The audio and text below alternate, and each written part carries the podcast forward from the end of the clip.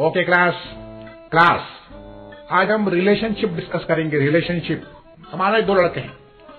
इन दोनों लड़कों में दोस्ती है। पर बाद में पता लगता है कि इनमें जो एक लड़का है, वो तो नॉर्मल है, और जो दूसरा लड़का है, वो गे है। अब एक दिन ऐसा आता है जब जो गे लड़का है, वो नॉर्मल लड़के को कहता है कि मैं तेरे से शादी करना चाहता हूँ। ठीक है? इस पे नॉर्मल लड़का जवाब देता है कि भाई ये शादी नहीं हो सकती क्योंकि सर सर, क्योंकि क्योंकि क्योंकि तुम ही हो क्योंकि तुम ही हो